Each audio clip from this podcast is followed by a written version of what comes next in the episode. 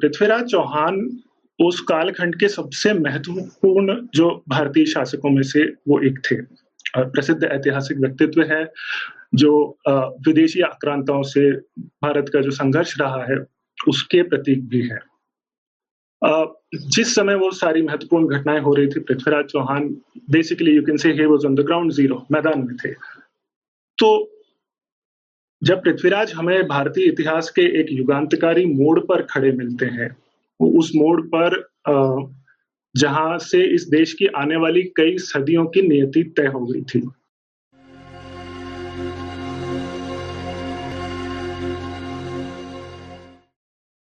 आप सभी को एक सी स्पष्टता हो, इसलिए आगे बढ़ने से पहले एक बार सुनिश्चित कर लेते हैं कि हम आज इस मंच पर किस उद्देश्य से हैं।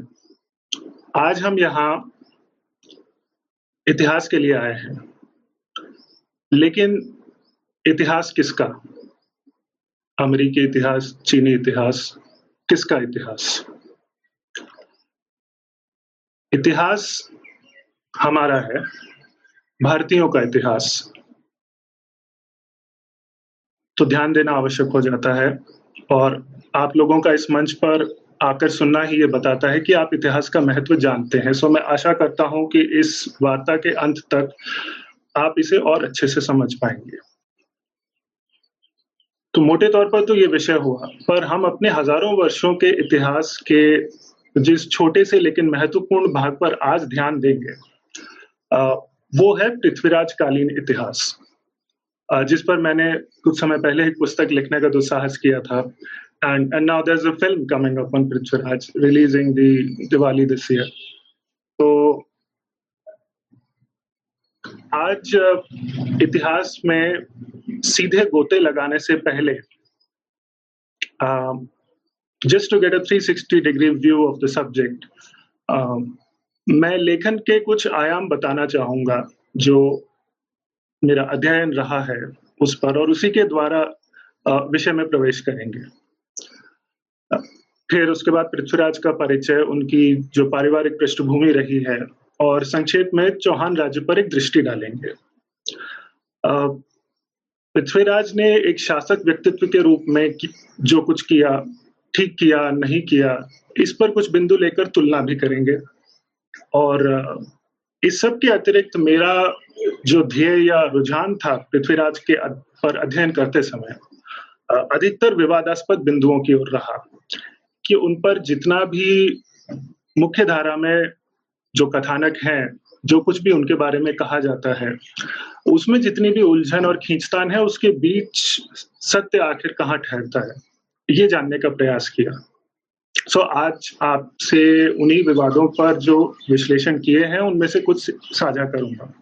तो लेखक के जो लेखन के आयाम जिनकी बात करूँ वो है क्या लिखा कैसे और क्यों? तो जैसा कि मैंने पहले कहा कि पृथ्वीराज कालीन इतिहास पर आज भी मुख्य धारा में बहुत सी भ्रांतियाँ हैं विवाद हैं। तो मेरा प्रयास उन्हें साधने का रहा, जैसे कि पृथ्वीराज ने गौरी को छोड़ा या नहीं? यदि छोड़ा तो कितनी बार?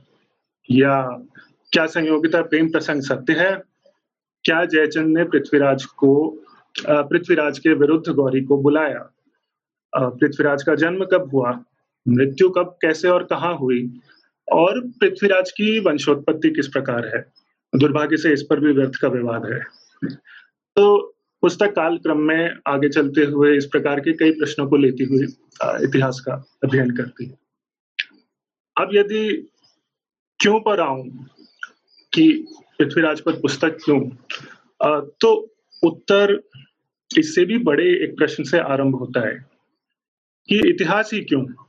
जिस समाज में इतिहास का शोधन नहीं होता, वहाँ सत्य का शोधन नहीं होगा।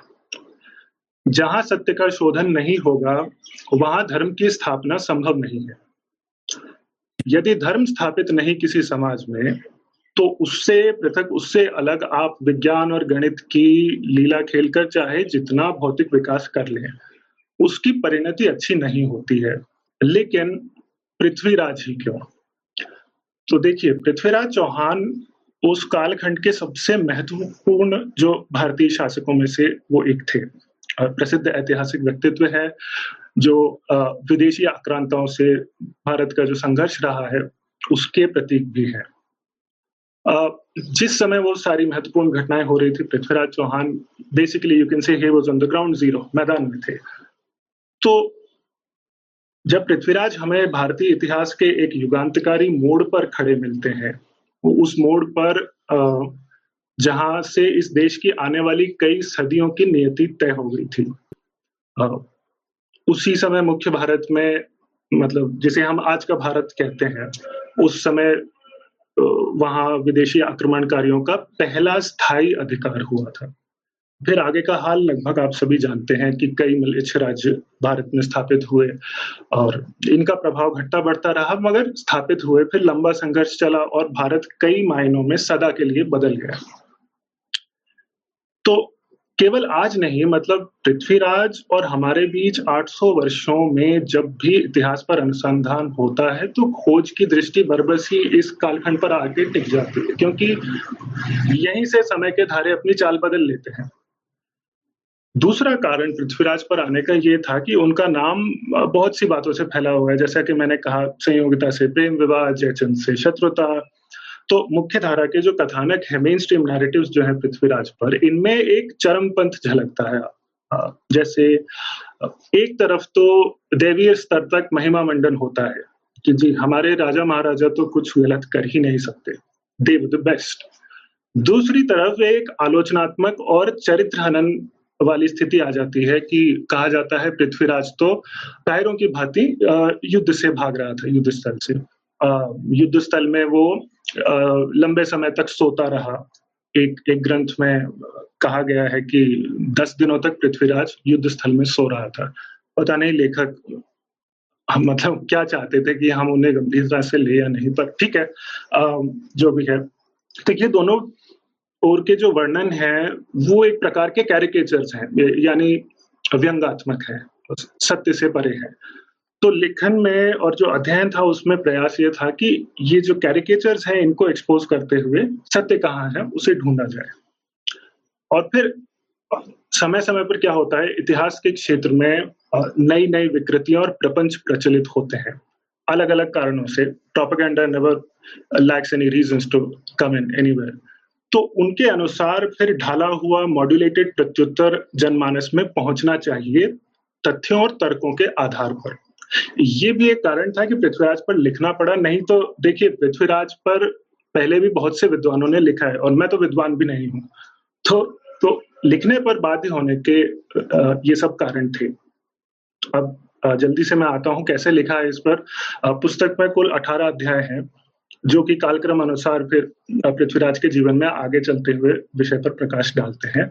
हर अध्याय के अंत में उसका एक सार दिया गया है जिससे कि आप जब अगले अध्याय में विषय के किसी दूसरे आयाम में डूबे, उससे पहले पाठक की दृष्टि फिर से ऊपर लाकर एक बड़े परिदृश्य में रखी जा सके। So that you basically get the bigger picture again तो कौन थे पृथ्वीराज चौहान? पहले इस पर आ जाते हैं। मध्यकाल में इन द मिडिवल एजेस उत्तर पश्चिम भारत में uh, सांभर या uh, उसके पास में अजमेर नामक स्थान है uh, वहाँ चौहान वंशीय राजाओं का एक राज्य था जिसे सपादलक्ष राज्य कहा जाता है सपादलक्ष का होता है सवाला।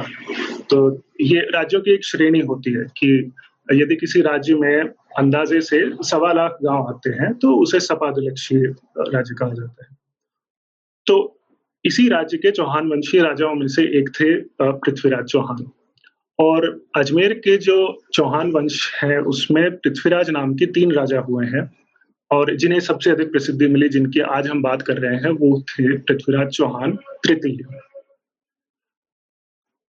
तो पृथ्वीराज का जो शासन काल है वो बारहवीं सदी ईस्वी के उत्तरार्ध में आता है in the second half of twelfth century AD इसके अतिरिक्त इनके परिवार में आपके पिता सोमेश्वर चौहान ये पृथ्वीराज से ठीक पहले अजमेर के सिंहासन पर थे। और माता कर्पूरी देवी केंद्रीय भारत में एक कल्चुरी राज्य था जिसकी वो राजकन्या थी। पृथ्वीराज के एक छोटे भाई थे, जिनका नाम अधिकांश स्थानों पर हरिराजा और एक स्थान पर यशोराज भी उन्हें कहा गया है। और पृथ्वीराज का एक पुत्र था, जिनका नाम गोविंदराज चौहान था। तो इसके बाद मैं चौहान वंश की बात करता हूँ। यानी कि पृथ्वीराज के जो पूर्वज थे। पहले तो एक बार वंश शब्द को जल्दी से समझ लेते हैं। जब किसी मूल पुरुष से पैतृक या जेनेटिक संबंध रखते हुए पीढ़ियों की श्रृंखला बनती है और उस पहचान से व्यक्ति का सामाजिक सरोकार सीधा सीधा जुड़ता हो तो उसे आप वंश कह सकते हैं। ये एक सरल सी परिभाषा होगी। और मध्यकाल में भारतीय राज्यों की जो राजनीतिक और सैन्य व्यवस्था थी, इसमें वंशों की बहुत बड़ी भूमिका थी। आप ये कह सकते हैं कि किसी राज्य की शासन व्यवस्था एक वंश की शक्ति पर टिकी होती थी। और इसी का उदाहरण चौहानों के जो अजमेर राज्य है उसमें मिलता है। अब्बारी चौहान शब्द की तो अगर चौहान शब्द की व्युत्पत्ति एटिमोलॉजी देखेंगे तो इसका मूल रूप चाहमान मिलता है।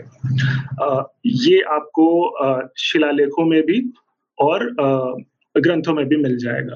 तो अपभ्रंश में आते आते चाहमान से चौहान हो गया।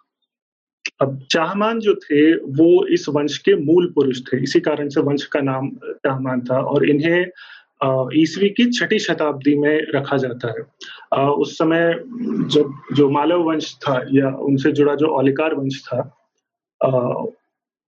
उसी समय चाहमान को रखा जाता है। तो जिस समय इन्होंने हुनों से लड़ाई की थी और हुनों को हराया था, लगभग उसी समय चाहमान को रखा जाता है। क्योंकि अगर आप इनका सांभर क्षेत्र देखेंगे तो जिस रास्ते से होनों के आक्रमण होते थे और जहाँ से औलिकार वंश का जो शक्ति केंद्र था, उन्होंने जो मुकाबला किया बिल्कुल बीच में सांभर और अजमेर का क्षेत्र आता है। तो यदि दोनों वर्गों में कोई संघर्ष होता है तो ये असंभव है कि चौहानों का कोई उसमें योगदान ना हो।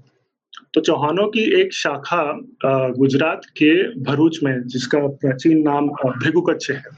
वहाँ पर सामंत के रूप में शासन कर रही थी। तो उनकी एक एक ताम्रपत्र कॉपर प्लेट इंस्क्रिप्शन मिलता है उनका, हासोट से, आठवीं सदी के मध्य का, जिसमें पीछे की आठ पीढ़ियाँ चौहानों की बताई गई है। अब आप 25 इयर्स पर पर्सन एक एवरेज लेकर चलेंगे तो वंश का आरंभ आपको 500 ईस्वी के आसपास मिलेगा, जब ये सब हुणों के आक्रमण आदि हो रहे थे। और इसे निश्चित करने के लिए आप ये भी कह सकते हैं कि जैसे पृथ्वीराज विजय, अगर आप पृथ्वीराज विजय को ले, जो कि चौहानों के विषय में सबसे सटीक ग्रंथ माना जाता है, उसमें लिखा है कि चाहमान और उनके भाई धनंजय ने वहीं केंद्रीय राजस्थान के क्षेत्र में असुरों से युद्ध किया। अब असुर शब्द जो है, ये जितने भी प्रकार के मलेच्छ आक्रांता आते थे, उनके लिए प्रयोग होता था। तो इस प्रकार से इतिहासकारों ने एक अनुमान दिया है कि जब मालवों का होनों से संघर्ष हो रहा था, उसी समय चाहमान या तो उसी वंश के पुत्र के रूप में या उनके सामंत के रूप में उन्होंने भाग लिया था और वहीं से चौहान वंश आरंभ होता है। तो प्राचीन वंशोत्पत्ति की बात करें तो अधिकांश शासकों को चौहान वंश के उन्हें सूर्यवंशी बताया गया है। चाहे आप शिलालेखों में देखें या ग्रंथों में देखें, कुछ एक स्थानों पर चंद्रवंशी भी लिखा मिलता है। और मध्यकालीन उद्गम स्थल की बात मैं आप, बता चुका हूँ, सांभर और उसके आसपास किसी स्थान से चौहानों का उद्गम बताया जाता है। और इसके अतिरिक्त चौहान राजनीतिक शक्ति का उभार।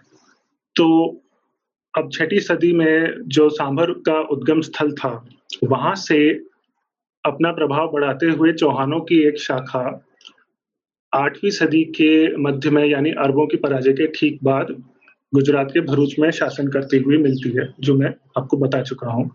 आगे की सदियों में अजमेर और उसके पास सांभर में केंद्रित जो चौहान शाखा थी उसने उत्तर में दिल्ली की ओर और, और पूर्व में चंबल और रणथम्बोर तक अपना स्थायी प्रभुत्व बनाया तो ये सब समझने के लिए आगे मैं एक वंशावली और मानचित्र की सहायता लूँगा।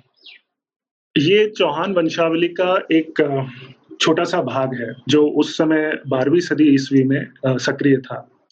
क्योंकि चौहान शक्ति का चरम जो आया है, वो भी बारहवीं सदी में ही आया था। जब एक के बाद एक आक्रामक शासक थे, अर्णराज चौहान, उनके बाद विग्रहराज और फिर पृथ्वीराज जैसे शासक आए। तो इस समय क्या हुआ? उत्तर भारत में निरंतर इन लोगों ने अलग अलग दिशाओं में सैन्य अभियान और अपनी जो राजनीतिक दबिश दी तो उससे बहुत से परिवर्तन हुए और राज्य का विस्तार भी हुआ। तो ये वंशावली आपको उस समय भी जो सहायता करेगी जब आप पृथ्वीराज चौहान का जन्म कब हुआ उस विषय में जब पढ़ेंगे। बट एनीवेज तो इनके जो अभियान थे उन्हें समझाने के लिए मैं आगे आपको मानचित्र की ओर लिए चलता हूँ। ये ग्यारह सौ नब्बे इक्यानवे ईस्वी का मानचित्र है। यानी जिस समय पृथ्वीराज चौहान का गौरी से टकराव हुआ, तब या उससे ठीक पहले लगभग यही मानचित्र वाली स्थिति थी। तो यहाँ अगर आप देखें सबसे पहले मैं दक्षिण पूर्व की ओर आपका ध्यान दिलाऊँगा। जो वंशावली में आपने सबसे पहला शासक देखा था अजय राज चौहान, इनके समय तक चौहानों की दक्षिण पूर्वी जो सीमा थी, ये यहाँ चंबल नदी जस्ट मिनट ये जो नीली रेखा आपको दिखाई दे रही है इसमें चंबल नदी में यहाँ तक इनका अधिकार क्षेत्र था। फिर उसके बाद अर्णोराज चौहान के समय में उत्तर पूर्व की ओर इन्होंने दिल्ली के तोमरों से युद्ध किया और उसके बाद जो दिल्ली के पास आपको क्षेत्र दिखाई दे रहा है, जो मेरठ बुलंदशहर और अलीगढ़ का जो क्षेत्र है इसे पहले कोयल कहा जाता था इस क्षेत्र में डोड राजवंश था तो उन्हें अर्णराज चौहान ने सामंत अपना बनाया, युद्ध में हराने के बाद। तो इस प्रकार उत्तर पूर्व में आ, सीमा का विस्तार हुआ। उसके बाद ठीक उत्तर में विग्रहराज चौहान ने अभियान छेड़ा जहाँ सबसे पहले उन्होंने दिल्ली के तोमरों को निर्णायक रूप से परास्त किया। और फिर आगे पंजाब की ओर जहाँ सतलज नदी चलती है सतलज नदी के लगती हुई उनकी उत्तरी सीमा पहुँच गई यानी कि शिवालिक जो पर्वतमाला है उसके पास से लेकर सतलज सतलज नदी से चौहान राज्य की सीमा लग गई। तो उत्तर में ये एक बहुत बड़ा विस्तार विग्रहराज चौहान के समय हुआ। इसके बाद जब पृथ्वीराज चौहान का शासनकाल आया तो अगर आपको ये जानना है कि चौहान शक्ति का सबसे बड़ा विस्तार या जो सबसे एक्सपेंडेड फॉर्म था वो कब था? तो वो पृथ्वीराज चौहान के जीवन काल में ही था। और उसके लिए मैं आ, आपको ये सुझाव दूँगा कि क्योंकि मैं यहाँ मानचित्र में नहीं बता सका हूँ ये जो आपको चंबल नदी दिखाई दे रही है इसके स्थान पर मध्य प्रदेश मध्य प्रदेश में एक धसान नदी है, जिसे प्राचीन काल में दर्शान कहा जाता था, ये महोबा के आसपास है, जो आपको नीचे दिखाई दे रहा होगा। आपको ये सीमा यहाँ तक आगे खींचनी होगी, पर ये जो एक्सपेंशन था पृथ्वीराज के काल में it was very short lived केवल कुछ ही वर्षों के लिए था। ये एक बहुत ही प्रचलित मिथक है कि पृथ्वीराज ने गौरी को बार बार हराया पकड़ा और हर बार क्षमा कर दिया। मानो ना तो पृथ्वीराज को कोई समझ थी, ना ही उनके मार्गदर्शक और मंत्रीगण आदि राजनीति का कोई ज्ञान रखते थे।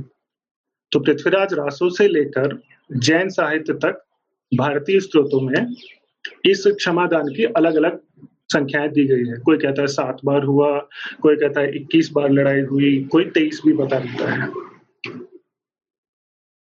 तो तथ्यों की ओर आए तो मैं पहले आपको पृथ्वीराज का थोड़ा चित्रण कर दूँ। इनको बाल्यकाल से ही छह भाषाओं का ज्ञान था और इन्हें विज्ञान, कला की अनेक शाखाओं का बचपन से ही घना प्रशिक्षण दिया गया था। औषधि, सैन्य रचना, गणित, आप जो भी कह लें, बहुत से विषयों का इन्हें ज्ञान दिया गया था, प्रशिक्षण हुआ था। तो जब पृथ्वीराज ने पहला युद्ध देखा। उसमें जीतने के बाद शत्रु सैनिकों के कटे हुए सिरों की माला, मुंड माला जो होती है, उसे अजमेर दुर्ग के द्वार पर जो मुख्य द्वार का तोरण होता है किसी द्वार के सबसे ऊपरी भाग जो होता है, उसे तोरण कहा जाता है, जो यहाँ आपको पृथ्वीराज विजय की पंक्ति में, अंत में दिखाई दे रहा है, तोरण। वहाँ पर ये मुंडमाला लटकाई गई। उसके बाद जो शत्रु पक्ष के राज परिवार की महिलाएँ थी, उन्हें बंदी बनाकर अजमेर ले आया गया।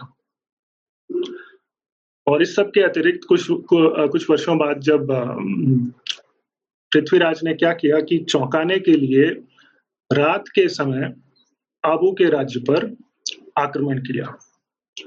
और इसका उल्लेख एक तत्कालीन ग्रंथ में मिल जाता है पाँच पराक्रम योग तो ये जो घिसा पिटा रोना रोया जाता है ना कि पृथ्वीराज तो भारत के प्राचीन सैन्य आदर्शों से बंधे एक उसूलवादी व्यक्ति थे और इन्हें बदलते समय की समझ नहीं थी चतुर नहीं थे और न जाने क्या क्या ये मिथक जो है ये ढह जाता है। आ, क्योंकि ये सब जो गतिविधियाँ हैं ये देखकर कोई कैसे मान ले कि पृथ्वीराज इतने भोले होंगे जो गौरी को बार बार पकड़कर छोड़ते रहेंगे? लेकिन लेकिन, हम ये भी नहीं भूल सकते कि सभी भारतीय ग्रंथ एक सुर में ये कह रहे हैं कि पकड़कर छोड़ा गया। तो फिर हुआ क्या? संभावना ये बनती है कि ऐसा एक बार हुआ, जिसे बढ़ा चढ़ाकर आगे की सदियों में भारतीय ग्रंथों ने संख्या को सात और फिर तेईस तक खींच डाले। भारतीय ग्रंथ ये भी कहते हैं कि पृथ्वीराज ने जब गौरी को छोड़ा तो एक जुर्माना या वॉर इंडेमनिटीज लेकर छोड़ा। तो ये जो जा तुझे माफ़ किया वाला जो कथानक है नैरेटिव है, इसका कोई आधार नहीं है। और ये केवल एक बार नहीं हुआ। मध्यकाल में ऐसे कई उदाहरण आपको मिल जाते हैं कि शत्रु राजा को अगर आप पकड़ लें, हरा लें तो एक बड़ी धनराशि या उसके राज्य का एक भाग लेकर फिर उसे छोड़ा जाता है। तो पृथ्वीराज गौरी के बीच में ऐसा होना बिल्कुल संभव है और ऐसा होने के साक्ष्य भी है, जो मैं इनमें यहाँ नहीं उतर सकता, पर पुस्तक में विस्तार से दिया गया है। मगर ये इकलौता क्षमादान हुआ कब? आप में से कई लोग जानते होंगे कि पृथ्वीराज और गौरी की तराइन नामक स्थान में दो बार टक्कर हुई। वैसे तराइन नामक इतिहास में कोई स्थान नहीं है। वो जो भौगोलिक फीचर होता है तराई उसे फारसी इतिहासकारों ने तराइन लिख दिया है। जो वास्तविक युद्ध हुआ है, वो नडाना नामक एक गाँव है, जिसे पहले नारायण कहा जाता था। उसके पास मैदान में हुआ था। बट एनीवेज तो ये दो बार टक्कर हुई। अब क्षमादान कब हुआ? ये हमारा मूल प्रश्न है। तराइन के दूसरे युद्ध में पृथ्वीराज चौहान वैसे भी हार गए थे तो वहाँ तो हरा हुआ क्षमादान कैसे कर सकता है? संभव नहीं। तराइन के प्रथम युद्ध में भी ये क्षमादान होने की संभावना ना के बराबर है, बहुत कम है। क्यों? कारण ये कि एक तो उस युद्ध में गौरी बुरी तरह घायल हुआ था और बचा लिया गया था। युद्ध के तुरंत बाद, दूसरी बात, पृथ्वीराज ने युद्ध स्थल से थोड़ा उत्तर में सरहिंद के एक किले को घेर लिया था। अब सरहिंद का किला जो था, पृथ्वीराज के राज्य में ही था। सीमा के पास था। Basically it was an outpost outpost castle छोटा सा दुर्ग था। अब गौरी ने जब घुसपैठ की थी तो सबसे पहले यही किला दबाया था। अगर गौरी तराइन के प्रथम युद्ध में पकड़ा गया होता और फिर क्षमादान के लिए पृथ्वीराज के सामने गिड़गिड़ाता तो उसकी सेना युद्ध खत्म होने के बाद भी सरहिंद के किले में जमी नहीं होती। और पृथ्वीराज को सरहिंद के किले को घेरने के लिए बाध्यता नहीं होती, क्योंकि फिर फिर पृथ्वीराज के कहने पर बंदी और लाचार गौरी ने अपनी सेना को सरहिंद किला खाली करने को कह दिया होता, गौरी ने, पर ऐसा तो हुआ नहीं। तो ये क्षमादान, ध्यान दीजिएगा, पृथ्वीराज और गौरी के बीच हुए तीसरे युद्ध में हुआ। ये युद्ध तराइन की दोनों लड़ाइयों से पहले ग्यारह सौ बयासी तिरासी ईस्वी में हुआ और तराइन में नहीं हुआ। ये युद्ध मुल्तान और बीकमपुर के बीच सतलज नदी की घाटी के आसपास कहीं हुआ है। और इसका भी ब्यौरा आपको पुस्तक में मिल जाएगा। तो ये जो निष्कर्ष था हमारा कि गौरी पर जो प्रचलित कथानक है कि इतनी बार क्षमादान हुआ, सात बार हुआ या तेईस बार हुआ, ऐसा बिल्कुल भी नहीं हुआ। यदि हुआ तो केवल एक बार और उस समय भी गौरी को जुर्माना भरना पड़ा। आगे पृथ्वीराज को टैक्स देना पड़ा। अब अगले विवाद पर जाने से पहले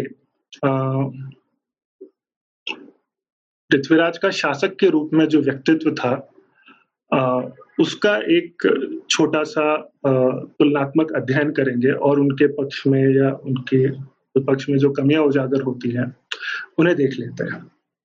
तो पृथ्वीराज के बारे में, पहला बिंदु तो ये है कि क्या उन्हें राष्ट्र का बोध था? इस विषय में मैं नडोल नामक एक स्थान का प्रसंग दूँगा। ये राजस्थान के दक्षिण पूर्व में आता है। दक्षिण पश्चिम सॉरी तो यहाँ क्या हुआ? ग्यारह सौ अठहत्तर इलेवन सेवेंटी एट एडी में गौरी ने शहाबुद्दीन गौरी ने चौलक के राज्य पर आक्रमण किया और उसका मार्ग था जो मरुस्थल है थार का, उसके आसपास से निकलकर आना। और जब गौरी इस अभियान पर था तो उस समय गौरी का एक दूत पृथ्वीराज के राज दरबार में आता है। और ये दूत गौरी का कोई संदेश पृथ्वीराज को देता है। संदेश में मूलतः ये कहा गया था कि जो, क्योंकि उस समय गुप्तचर सूचना गौरी को ये मिली थी कि पृथ्वीराज के राज्य के जो प्रधानमंत्री थे, कदम्बवास, उनकी और चौलुक्यों की शत्रुता है। तो गौरी को ये लगा कि यदि चौहानों को अपने साथ मिला लेते हैं तो चौलुक्यों को हराने में आसानी होगी। तो इसी उद्देश्य से वो दूत और वो निमंत्रण पृथ्वीराज के पास आता है। तो पृथ्वीराज उस निमंत्रण को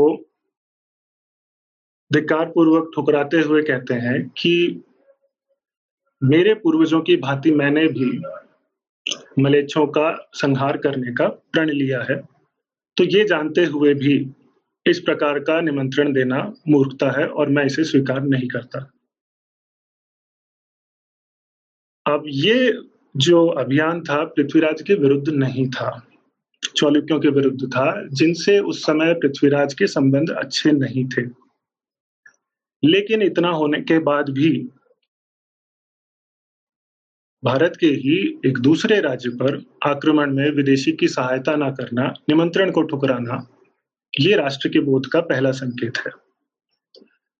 अब इस अभियान में गौरी ने रास्ते में जितने भी क्षेत्र आए तो वहाँ नडोल नामक एक छोटा सा राज्य था जो चौलुक्यों के अधीन था। इस राज्य का राजवंश चौहान था, नडोल राज्य का, लेकिन वो चौलुक्यों के अधीन थे। नडोल के दुर्ग को गौरी ने ध्वस्त कर दिया और नगर को लूट लिया। ये समाचार जब पृथ्वीराज के पास पहुँचता है तो पृथ्वीराज तुरंत ही युद्ध के लिए तत्पर हो गए एक विदेशी आक्रांता के विध्वंस करने पर एक अन्य राज्य की सहायता के लिए युद्ध को तत्पर होना, जिनसे आपके संबंध अच्छे नहीं है, ये भी उनके राष्ट्र के बोध को दिखाता है। अब मैं आऊँगा धर्म के बोध पर। जिस समय पृथ्वीराज चौहान तराइन के दूसरे युद्ध में हार गए थे तो उसके बाद उन्हें बंदी बनाया गया। और गौरी उन्हें बंदी बनाकर उसने अपने साथ रखा और प्रयास ये किया गया कि पृथ्वीराज किसी भी तरह से आधीनता स्वीकार कर लें गौरी की। कारण ये कि गौरी देखिए भारत में आकर जमने के रुचि गौरी की नहीं थी। गौरी का उद्देश्य ये था कि मैं राज्य प्राप्त कर लूँ, लेकिन कोई सामंत के रूप में मेरे अधीनस्थ यहाँ पर काम करता रहे और अधिक समस्या ना हो, इसलिए कोई स्थानीय शासक हो तो सबसे अच्छा। तो इसीलिए यातनाओं के द्वारा, प्रलोभनों के द्वारा पृथ्वीराज को मनाने का प्रयास किया गया कि आप अधीनता स्वीकार कर लीजिए हमारी। लेकिन पृथ्वीराज ने अंतिम क्षण तक ऐसा नहीं किया। उन्हें नहीं लगा कि मलेच्छों के टखने के नीचे काम करके वो अपनी प्रजा, धर्म और संस्कृति को बचा पाएँगे। तो यही कारण था कि इतना सब होने के बाद भी उन्होंने घुटने नहीं टेके और ये उनकी मृत्यु के मुख्य जो कारण थे, उनमें से एक था। अब मैं आऊँगा अगले बिंदु पर जो है नीति का बोध, जो एक राजा के लिए आवश्यक है। राजनीति कहती है कि अंत तक हार नहीं माननी चाहिए। यानी पासा कभी भी पलट सकता है। तो पृथ्वीराज के द्वारा कैद में भी गौरी के विरुद्ध एक योजना बनाई गई और अलग अलग ग्रंथों में आपको इसके अलग अलग वर्जन मिलेंगे कि पृथ्वीराज ने क्या प्रयास किया और किस प्रकार वो प्रयास विफल हो गया। लेकिन ध्यान देने की बात यह है कि अंतिम क्षण तक पृथ्वीराज का ये प्रयास था कि कैसे भी करके गौरी को मारा जाए और फिर से आप राज्य लें। तो ये भी एक प्रकार से नीति के बोध को दर्शाता है। दूसरी बात आ, कुछ लोगों को लगता है कि पृथ्वीराज में दूरदर्शिता नहीं थी और राज्य के बाहर मलेच्छ क्षेत्रों में जिधर गौरी था गजनवी थे उससे पहले उधर क्या हो रहा है उससे पृथ्वीराज या भारतीय शासक मुख्य रूप से अनजान रहते हैं? उस विषय में ध्यान देने की बात है। ग्यारह ईस्वी में जैसे ही पंजाब और लाहौर पर, पंजाब से मेरा अर्थ है जो मूल पंजाब है, जिसका अधिकांश भाग पाकिस्तान में है उस क्षेत्र पर गौरी ने गजनवी शासक को हराकर पूरा अधिकार कर लिया। जैसे ही ये होता है, एक सौ ग्यारह सौ छियासी ईस्वी, आपको तुरंत पृथ्वीराज की राजनीति में करवट दिखाई देती है। कैसे जिन तोमरों से दिल्ली का जो तोमर राज्य था, उनसे चौहानों के संबंध विग्रहराज चौहान की मृत्यु के बाद से ही खराब हो गए थे, जिसके कारण मैंने पुस्तकों में दिए हैं, क्यों, कैसे हुआ? उनसे पृथ्वीराज ने अपने संबंध सुधारे। और आगे चल के फिर आपको तोमर और चौहान कंधे से कंधा मिलाकर तराइन के दोनों युद्धों में लड़ते हुए मिलते हैं। जिन चौलुक्यों से पृथ्वीराज पिछले कुछ वर्षों से बार बार लड़ते आ रहे थे, जो इलेवन एटीज का जो डेकेड है, उसकी शुरुआत में कई सालों तक ये लड़ाई चली। तो उन पर हावी होते हुए भी चौलुक्यों से तुरंत पृथ्वीराज ने एक संधि कर ली और दक्षिण के मोर्चे पर भी शांति स्थापित हो गई। ये सब क्यों? उत्तर अब तक आपको मिल चुका होगा, क्योंकि पृथ्वीराज ने कहीं और एक बहुत बड़ा खतरा भाप लिया था, उत्तर पश्चिम से, और वो गलत नहीं थे। तराइन से कुछ समय पहले ही गौरी की सेनाओं द्वारा पंजाब और राजस्थान की ओर से लूटपाट या टो लेने के लिए जिसे आप कहते हैं ना बेसिकली स्काउटिंग रेड्स तो उस उस पर्पज से धावे मारना शुरू हो गया था। They started making small raids इसके बाद गौरी जैसी समस्याओं के आ, इनके लिए अगर केंद्रीय सत्ता नहीं है मेरे कहने का तात्पर्य यह है कि जब पृथ्वीराज गौरी से लड़ रहे थे, उस समय भारत में केंद्रीय सत्ता नहीं थी।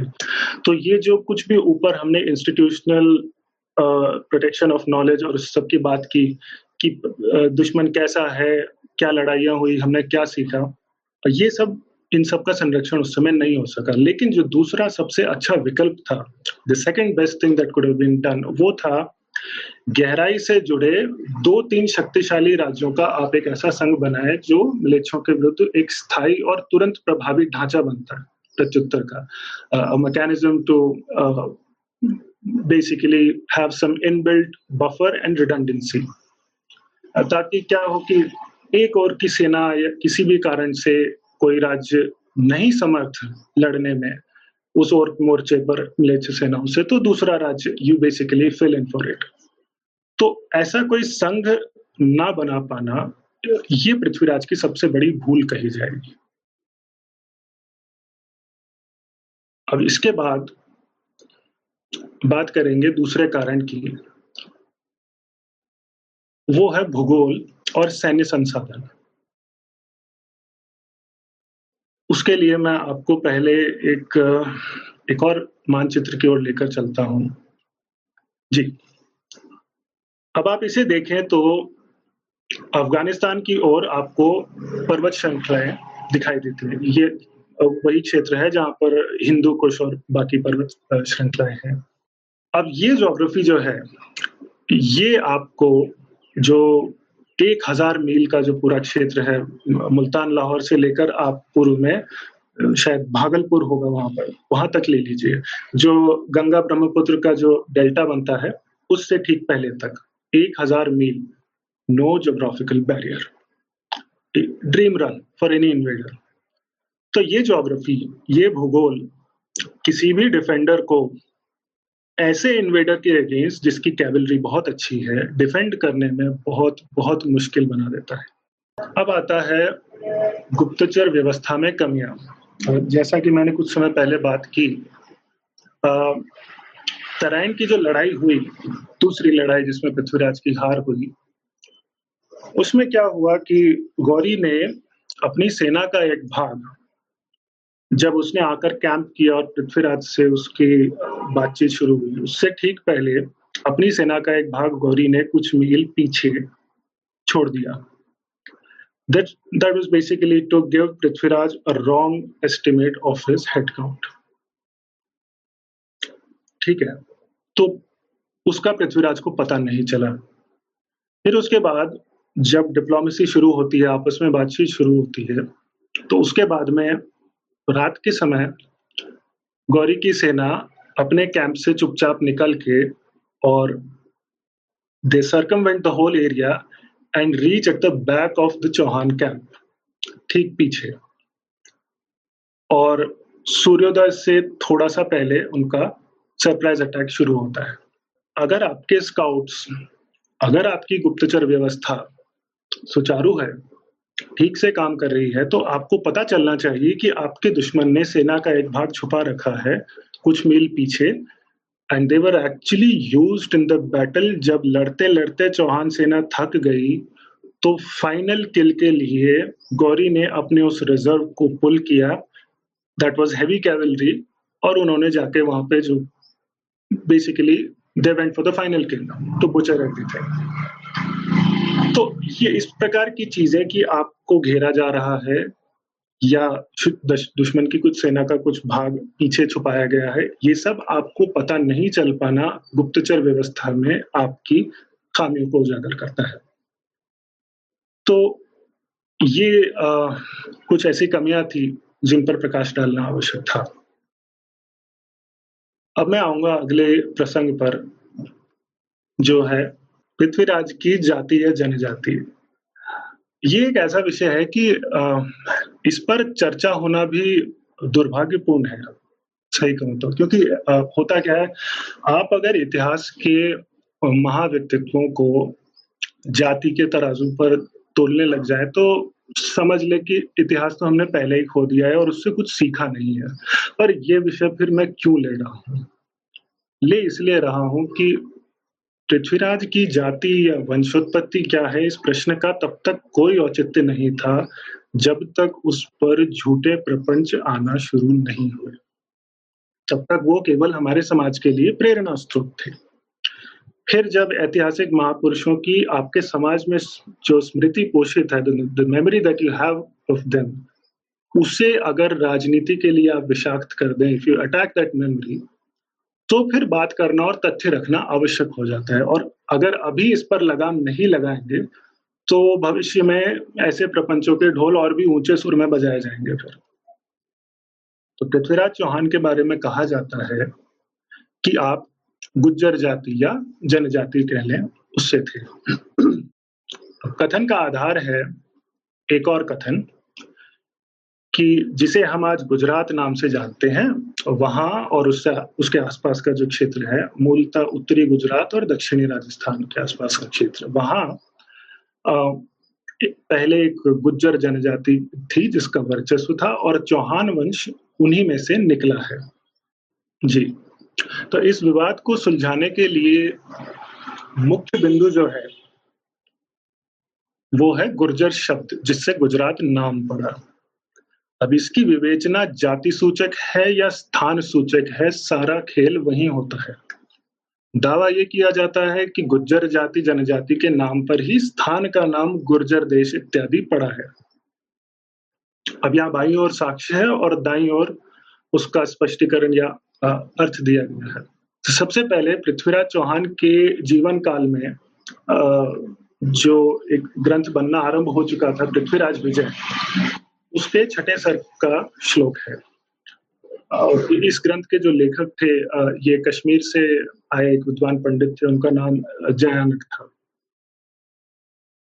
तो यहाँ पृथ्वीराज के जो पूर्व पूर्वज थे अर्णोराज चौहान उनकी दोनों पत्नियों की चर्चा हो रही है। और जयनाक जी जयानक जी लिखते हैं कि आ, उनकी दोनों पत्नियाँ जो है वो किन भौगोलिक क्षेत्रों से थी? एक पत्नी को वो मरुभूमि से आई बताते हैं। ये जो अविची भाग नामो मरुभूमि नामा लिखा है अविची से अर्थ है जो जल की लहरों से रहित जो क्षेत्र होता है।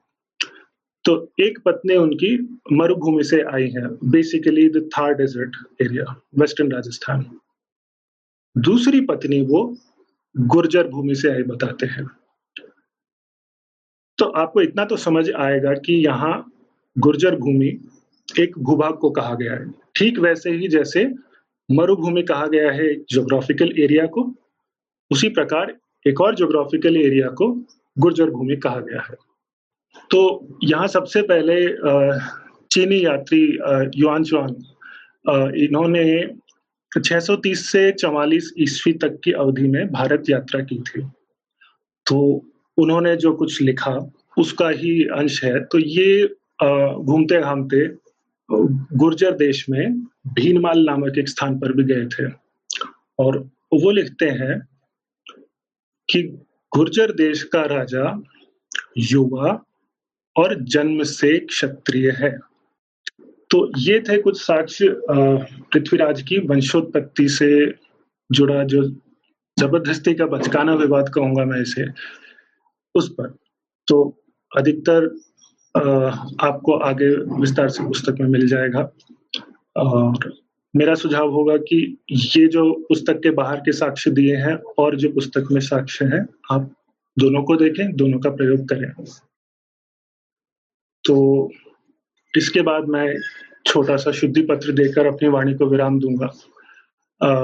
पुस्तक में जहाँ जहाँ पर गलतियाँ हुई है उनके बारे में मैंने बताया है कि एक स्थान पर जयरथ के उद्धरण के स्थान पर जो नराज की टीका लिख दिया है मैंने।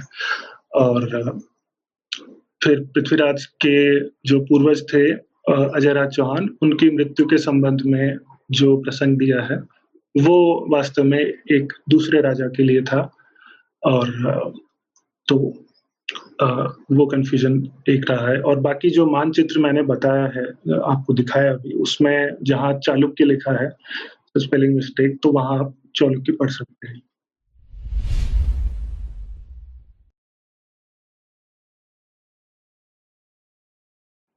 वीरेंद्र जी बहुत अच्छा व्याख्यान था। मेरा एक प्रश्न ये है कि तोमर राजाओं के जो राजा थे अनंगपाल द्वितीय उनके लिए कहा जाता है कि पृथ्वीराज चौहान जी के नाना जी थे। जी जी। अनंतपाल जी द्वितीय का कोई वंशज नहीं था तो नाना जी ने अपना जो है राज्य जो है वो पृथ्वीराज चौहान जी को सौंप दिया था। क्या ये सत्य है? जी सत्य नहीं है। इसका आपको खंडन जो तोमर राजाओं की वंशावली है ढीली वंशावली कहा जाता है उसे उससे मिल जाएगा। जिस काल में पृथ्वीराज का जन्म हुआ पले बढ़े और उनका शासन है, उस पूरे काल में अनंगपाल तोमर नाम के कोई शासक तोमर राज्य में थे ही नहीं। अनंगपाल नाम के जो दो तीन शासक तोमर राजवंश में मिलते हैं, वो सभी पृथ्वीराज से एक डेढ़ सौ वर्ष पहले, तीस चालीस वर्ष पहले ही आकर चले जाते हैं। तो पृथ्वीराज के समकक्ष जो तोमर राजा आपको मिलते हैं वो है मदनपाल तोमर, उसके बाद पृथ्वीपाल तोमर और फिर गोविंद राज तोमर। तो ये आपको ढीली वंशावली में मिल जाएगा। पुस्तक में भी इस बारे में विवरण दिया है मैंने। तो मैंने ये विषय पुस्तक में भी कवर किया है। पर हाँ आपको ढीली वंशावली से सिद्ध हो जाएगा। उसके अतिरिक्त एक दो जैन ग्रंथ और थे मैं अभी पसनाचर्यु, जो पार्श्वनाथ चरित्र है। उसमें भी आपको इस बारे में साक्ष्य मिल जाएँगे। तो ये मूलतः ये सब पृथ्वीराज के 400-500 वर्ष बाद जो रासो साहित्य आया है पृथ्वीराज रासो इत्यादि ये सारी भ्रांतियाँ वहाँ से आई है। जी। एक्चुअली uh, वीरेंद्र जी मेरे तीन प्रश्न थे इसमें से दो के आपने उत्तर दे दिए वैसे तो। एक तो गुज्जर के ऊपर मेरा प्रश्न था और दूसरा इतिहासकार आजकल कोई भी जो है इतिहासकार बनकर इतिहास की व्याख्या शुरू करना शुरू कर देता है। आ, लेकिन वो कुछ जो मूल प्रामाणिक सोर्स या जो स्रोत होते हैं उनको पढ़ने तक का कष्ट उठाते। हैं चलिए आपने उसका भी मेरे को उत्तर दे दिया। अगला जो मेरा एक प्रश्न था पंजाब में आपने चौहान शासकों के विषय में बताया है। लेकिन अगर हम आज का परिप्रेक्ष्य में देखें तो पंजाब में केवल और केवल सिख इतिहास के अलावा जो पुराना जो इतिहास है पूरी तरह से गायब कर दिया गया है या उसको छिपा दिया गया है। तो पंजाब में जो इतिहासकार जो आज कल छुपाया गया है, उसके विषय पर आपका क्या मत है? देखिए, इतिहास कहीं का भी जब छुपाया जाता है तो अब इस विषय में क्या कहें? मतलब नैरेटिव बिल्डिंग जो है, वो एक अलग ही क्षेत्र हो जाता है पूरी तरह से, कि किस क्षेत्र में किस प्रकार का नैरेटिव प्रचलित किया गया है। अब इसके कारण बहुत गहरे हो जाते हैं। सत्य कुछ भी हो सकता है लेकिन अकेडमिया में किस प्रकार की विचारधारा हावी है? मीडिया में किस प्रकार की विचारधारा हावी है? कौन सा समाज कितना जागरूक है अपने परिप्रेक्ष्य को रखने में, अपने कथानक को मुख्य धारा में लाने में? इन सब बातों का असर पड़ता है। तो इस ओर सामान्य जनमानस को भी जागरूक होना पड़ेगा। जो हमारा अकेडमिया है, बुद्धिजीवी वर्ग है, उसमें किस तरह की कैंपिंग होती है, आप सभी जानते हैं। उसे ध्वस्त करना पड़ेगा। फिर जो चौहान वंश है, जो क्षत्रिय वंश है, उन्हें भी जागरूक होना पड़ेगा कि अपने इतिहास को सही तरीके से बिना भावनात्मक हुए, क्योंकि आप सोशल मीडिया पर देखते हैं, लोग बहुत जल्दी भावुक हो जाते हैं और फिर बात you know it it's not a debate it becomes a fight तो ये सभी ओर से सुधार होने की आवश्यकता है। और दूसरी बात ये कि पंजाब में चौहान वंश या अन्य जितने भी राजपूत वंश हैं, उनके शासन का जहाँ तक प्रश्न है तो ये थोड़ा सा इतिहास में कुछ पीछे की सदियों में चला जाता है। तो ये एक नॉर्मल, आप एक टेंडेंसी कह सकते हैं इसे। इसमें किसी का, मैं ये नहीं कहूँगा कि हमेशा ही किसी का दोष होगा। सिख इतिहास, मराठा इतिहास, जाट इतिहास, ये मध्यकाल के बाद की सदियों के इतिहास हैं। ठीक है।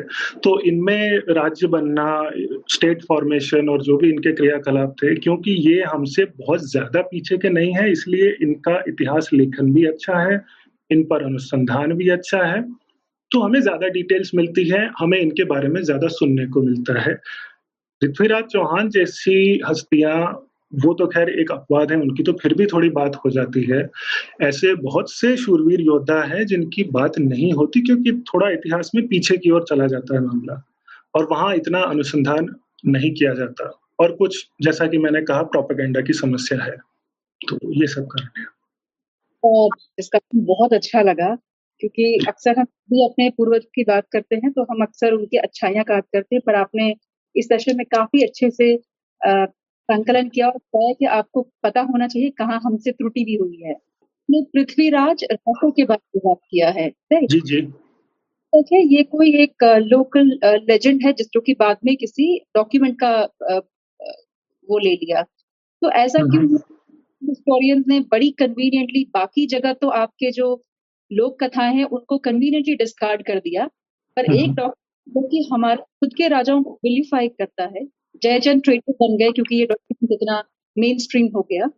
तो ये जी।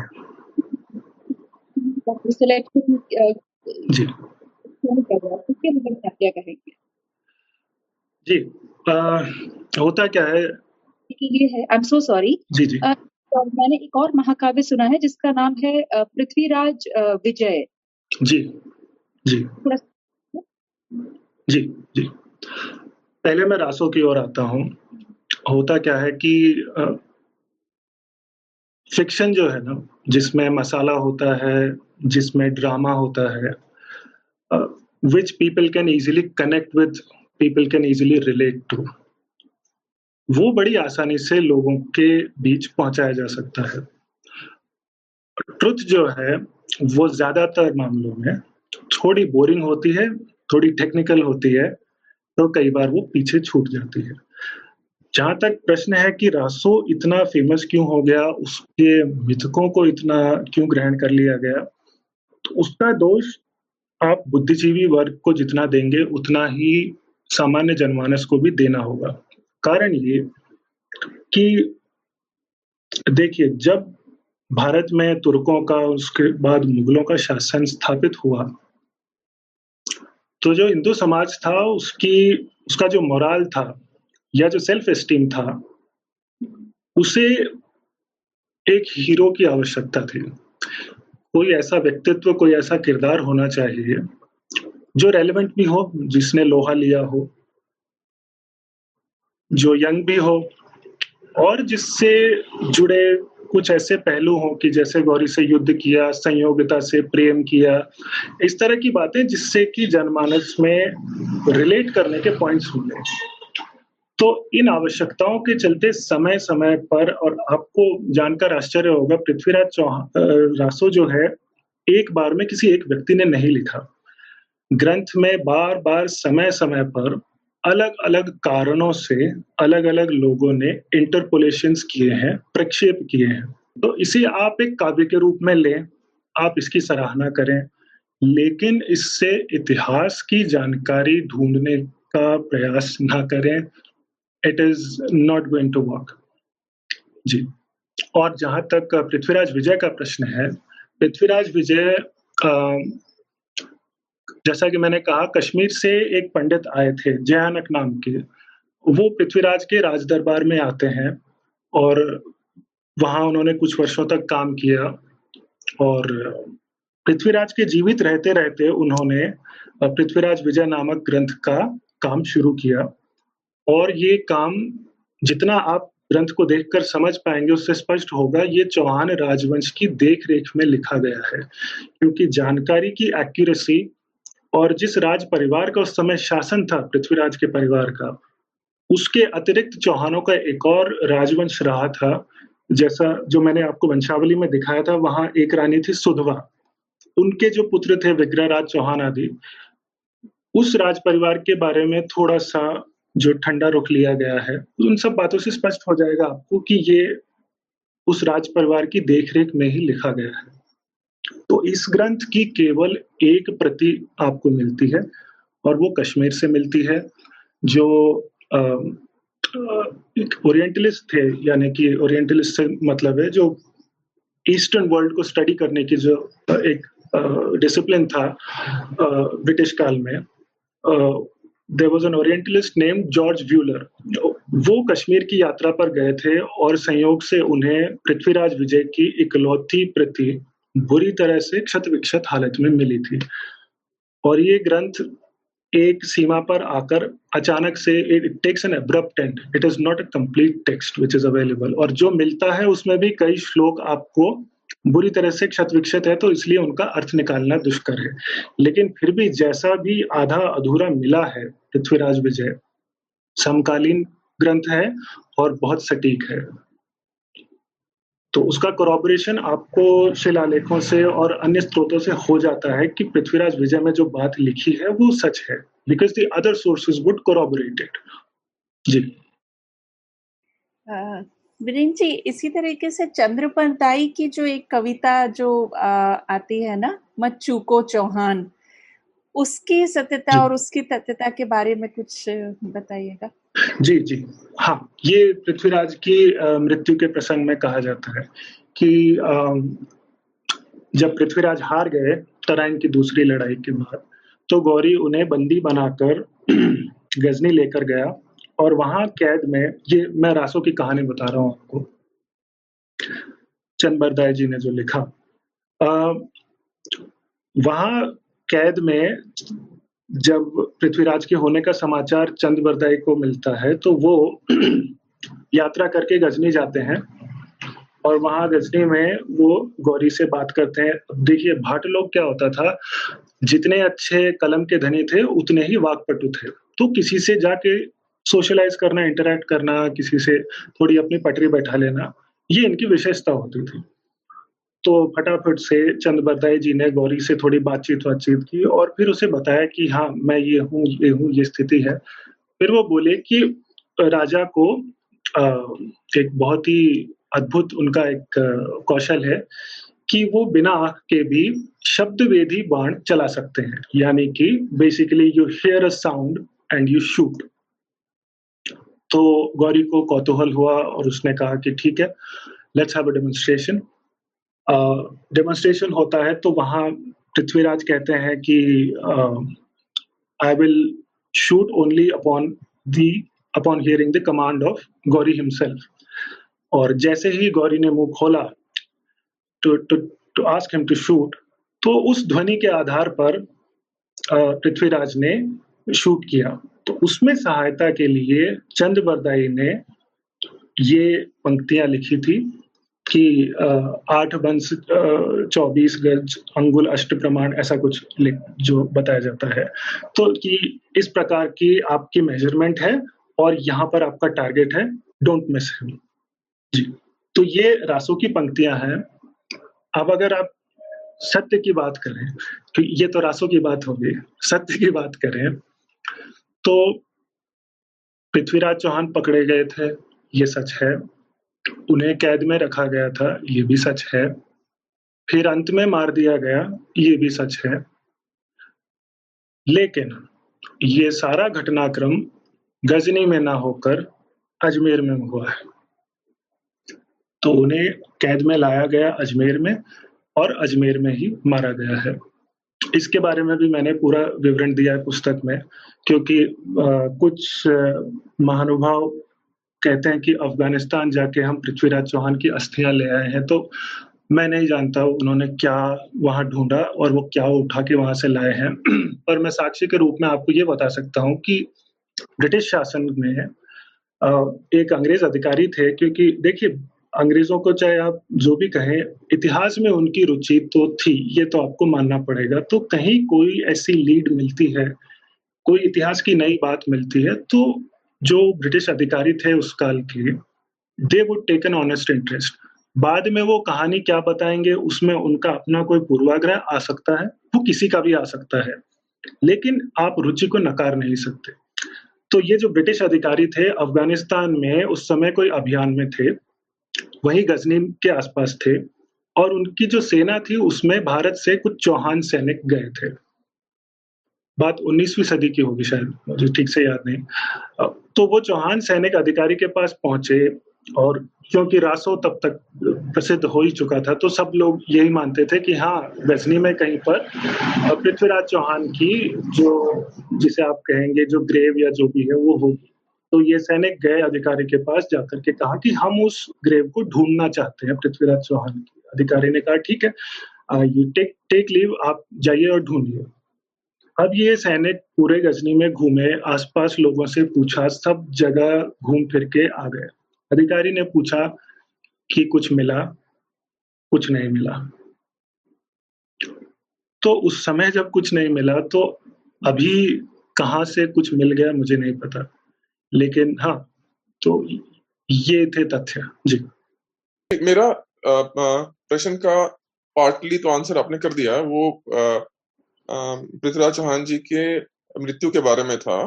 हमने जैसे पहले आपने बताया था कि उनको गोरी ने प्रेशराइज किया था कि he should become vassal of Ghori but he refused लेकिन इतिहासकार कहते हैं कि उनको अजमेर का राज्य सौंप दिया गया था और बाद में he started a rebellion against Ghori. From that that that kingdom and in he was he, he, he was killed. How far uh, uh, uh, this narrative is uh, true? जी। इस विषय में आ, मैं इतना ही कहूँगा देखिए पृथ्वीराज चौहान की जो अपब्रिंगिंग थी जो आप उनकी पूरी लाइफ स्टोरी देखेंगे उसके बाद आपको इतना तो पता चल जाएगा कि ये व्यक्ति झुकने वालों में से नहीं है। कि किसी और की अधीनता स्वीकार कर ले। दूसरा, आधीनता स्वीकार की गई थी, लेकिन पृथ्वीराज चौहान द्वारा नहीं। ये काम उनके पुत्र गोविंदराज चौहान ने किया था, और इस कृत्य के लिए जो हमीर महाकाव्य लिखा नय चंद्र सूर्य जी ने, उन्होंने इसके लिए गोविंदराज चौहान को बहुत नीचे आंका है, और जिसे कहेंगे आलोचना की है, कि कुल का नाम डुबो दिया एंड ऑल ऑफ़ दैट तो ये जो अधीनता स्वीकार की थी, पृथ्वीराज चौहान जब नहीं माने, उन्होंने गौरी को मारने की कोशिश की, कोशिश करते हुए उनका पर्दाफाश हुआ। Basically the plot was found out Ghori ordered him to be killed उसके बाद एक स्थानीय शासक चाहिए जो आपकी बात भी मान जाए, विद्रोह भी ना करे। हर प्रकार से पृथ्वीराज के अवयस्क जो छोटे पुत्र थे he was a kid at that time Govindraj Chauhan उन्होंने अधीनता भी स्वीकार की and he was a perfect candidate for Ghori क्योंकि ना तो वो इतने जवान थे कि कोई विद्रोह कर सकते थे, ना वो इतने छोटे थे कि उनके राज्य पर कोई प्रश्न चिन्ह उठाता कि ये बच्चा, ये तो दूध पीता बच्चा है, इसे कैसे राजा बना सकते हैं? तो ये आधीनता स्वीकार की है गोविंद राज चौहान ने। जी। मैं कल दस बारह साल पहले अजमेर गया था। अजमेर में पहाड़ी पर कोई म्यूज़ियम है हम दोस्तों के साथ में उस म्यूज़ियम को देखने गए थे और अजमेर से कुछ स्थानीय लोग भी साथ में थे। तो उस उसमें चेतक चेतक का भी उसमें कुछ है बना हुआ म्यूज़ियम है उसमें। उस पहाड़ी से हमने देखा ऊपर पहाड़ी पर कुछ किला किला भी है। बट किला में किला में जाने की इच्छा ज़ाहिर करी तो किला जो कब्जे में है ना वहाँ के स्थानीय मुसलमानों के कब्जे में है पूरा किला तो हम्म। वहाँ के स्थानीय लोगों ने हमको मना किया कि वहाँ जा भी नहीं सकते आप और हम तो हम्म। आम आदमी हम भी नहीं जा सकते और इवन कल को कुछ को कोई क्राइम भी हो जाती है तो पुलिस वाले भी उस किले में ऊपर जो पृथ्वीराज चौहान का किला है कुछ मुसलमान और असामाजिक तत्व तो हज़ारों की संख्या में रहते हैं और वहाँ पे कोई पुलिस भी नहीं जा सकती तो ये कहाँ। तक सत्य है? एक प्रश्न दूसरा मैं दिल्ली में रहता हूँ बसंत कुंज में यहाँ पे कुतुब मीनार नज़दीक है। कुतुब मीनार के नज़दीक जंगलों में कुछ एक किला नुमा कुछ है। हम कुछ हम कुछ वर्ष पूर्व घूमते घामते पहुँच गए थे तो पता चला ये भी पृथ्वीराज चौहान जी से संबंधित है। तो। कुतुब मीनार दिल्ली की क्या पूरे भारत की हिंदुस्तान की जनता हंड्रेड परसेंट को पता है कुतुब मीनार के बारे में? लेकिन हमको अभी अभी पता चला अभी कुछ वर्षों पहले कि पृथ्वीराज चौहान का भी कोई किला इसी कुतुब मीनार के पीछे जंगलों में भी कुछ है। तो उसका किसी हम्म। को जनमानस को ना सरकार को ना आर्चोलॉजिकल वाले को पता है नहीं है संरक्षण है कोई देखने की इच्छा नहीं है समाज को लोगों को तो ये दोनों बारे में आपको थोड़ा सा मार्ग चाहिए जानकारी। जी आ, पहले मैं अजमेर के किले की ओर आऊँगा। आप देखिए जो असामाजिक तत्वों का कब्जा हो गया है जा नहीं सकते इस बारे में तो मैं कुछ नहीं कर पाऊँगा, ना कह पाऊँगा, क्योंकि मैं भी अजमेर इतना अधिक जाता आता नहीं हूँ। पर हाँ अगर कब्जा हुआ है तो मैं केवल इतना ही कह सकता हूँ कि हाँ दुर्ग जो है वहाँ, पहाड़ी पर, वो चौहानों का ही दुर्ग है और अजमेर जो नगर है उसका नाम ही इस आधार पर पड़ा था कि जब अजय राज चौहान बारहवीं सदी के आरंभ में सांभर से उन्होंने अजमेर में जो उस समय वहाँ छोटी मोटी बसावट रही होगी कोई तो उन्होंने बड़ी बसावट की थी और इस दुर्ग का निर्माण पहाड़ी पर किया था। तो उसी आधार पर, क्योंकि राजा का नाम अजय राज था तो अजय का मेरु, यानी कि पर्वत, अजय मेरु से अजमेर नाम पड़ा है। तो वो किला तो वही है, अजमेर का किला ही है, चौहानों का ही किला है। लेकिन जहाँ तक कब्जे का सवाल है उस विषय में तो क्या कहा जा सकता है, राजनीति का विषय है। दूसरी बात जो दिल्ली के आसपास के किले की आपने बात कही, बिल्कुल संभव है, हो सकता है। कुछ एक कहानियाँ फोक टेल्स टाइप कुछ हो सकता है कि उठा हो। और मैं ये नहीं कहूँगा कि उनका किला नहीं रहा होगा। बहुत बड़े राजा थे। शिवालिक तक उनका प्रभाव क्षेत्र था, जो आज का चंडीगढ़ है, लगभग उस क्षेत्र तक प्रभाव था। तो बिल्कुल स्वाभाविक है कि दिल्ली के आसपास का कोई किला रहा हो, उनके प्रभाव क्षेत्र में। वैसे दिल्ली का क्षेत्र तोमरों के अधीन था। हाँ उनकी पृथ्वीराज चौहान के साथ पार्टनरशिप थी या कहले वैसलेज थी। तो अब क्योंकि पृथ्वीराज चौहान एक प्रसिद्ध व्यक्तित्व है, इसलिए उनसे जुड़ी चीज़ें ढूंढी जाती है और फिर इस तरह की कहानियाँ भी बन सकती है। तो जी, उनके प्रभाव क्षेत्र में रहा होगा किला अवश्य, पर उससे ज़्यादा इतिहास में तथ्यात्मक, क्योंकि छोटा मोटा किला है तो आपको उस विषय में ज़्यादा मिलेगा नहीं कुछ। तो देखिए, इतिहास का जहाँ तक प्रश्न है, मैं जो कंटेम ट्रेडिशनल विजडम है इतिहासकारों का एक विषय में ज़रूर मैं मानता हूँ उसे। इतिहास का अध्ययन होता है तो जो एपिग्राफी है, शिलालेख, ताम्रपत्र, सिक्के, उसे आप इतिहास के शरीर के स्पाइन या बोन्स कह सकते हैं। और फिर उसके बाद जो ग्रंथ आते हैं, जितने भी जो फोक टेल्स है या जितने भी और दूसरे लिटरेचर है, उसे आप मांस, मज्जा या रक्त की भांति मान सकते हैं। ठीक है? तो सत्य का जो बिल्कुल बेसिक फंडामेंटल स्केलेटन है, वो आपका शिलालेखों से एपिग्राफी से निकलना चाहिए द बेसिक कोर फैक्ट्स उसके आजू बाजू का जो नैरेटिव है द फ्लैशिंग आउट वो आप ग्रंथों से कर सकते हैं। तो अब ये छोटे मोटे किलों की जहाँ तक बातें हैं तो मैं यही कहूँगा कि जो प्राथमिक प्राइमरी सोर्सेज हैं, उनमें इनका अधिक वर्णन नहीं मिलता, क्योंकि दर्जनों की संख्या में दुर्ग बनवाए हैं। पृथ्वीराज चौहान ने भी और उनके पूर्वज विग्रहराज चौहान ने भी। तो संभव है उनका दुर्ग हो। जी। तो uh, मेरा प्रश्न बेसिकली अफ़गानिस्तान से रिलेटेड ही था। वो आपने स्पष्ट कर दिया कि वहाँ उनकी मृत्यु नहीं हुई। तो जैसा कि आपने बताया कि अजमेर में उनकी मृत्यु हुई तो क्या कोई स्थान ऐसा चिन्हित रह गया जहाँ पर उनके मॉरल मॉडल रिमेन्स रखे गए या कुछ इस तरह का स्थान है आज भी या ये इतिहास के पन्नों में खो के रह गया? धन्यवाद। धन्यवाद प्रश्न के लिए। मॉडल रिमेन्स की जहाँ तक बात है क्योंकि क्षेत्र पूरा का पूरा पृथ्वीराज के मरने के बाद मुस्लिमों के अधीन चला गया, शासन के अधीन चला गया। तो इसलिए किसी ऐसी यादगार का, किसी ऐसी मेमोरी का बचना कि ये उनका स्थल है वो कठिन है। पर इतना अवश्य पता चलता है कि उनका जो अंतिम संस्कार आदि है, वो उनके छोटे भाई हरिराज चौहान ने किया। और हुआ क्या कि जब पुत्र ने गौरी की अधीनता स्वीकार कर ली तो पृथ्वीराज के छोटे भाई, यानी कि गोविंदराज के अंकल हरिराज चौहान, वो इसके पक्ष में नहीं थे। तो और उन्होंने एक बार गोविंदराज चौहान को हरा भी दिया था और अजमेर का राज्य अपने अधिकृत कर लिया था जब गोविंदराज चौहान फिर भागकर रणथम्बोर की ओर चले गए थे। तो पृथ्वीराज का अंतिम संस्कार बताया जाता है कि हरिराज चौहान ने ही किया था।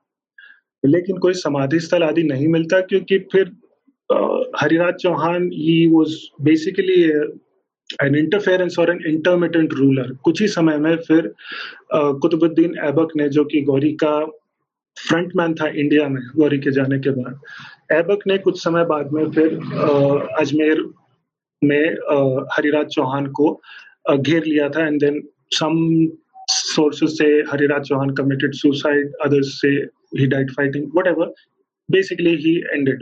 तो ज़्यादा समय उन्होंने भी राज नहीं किया।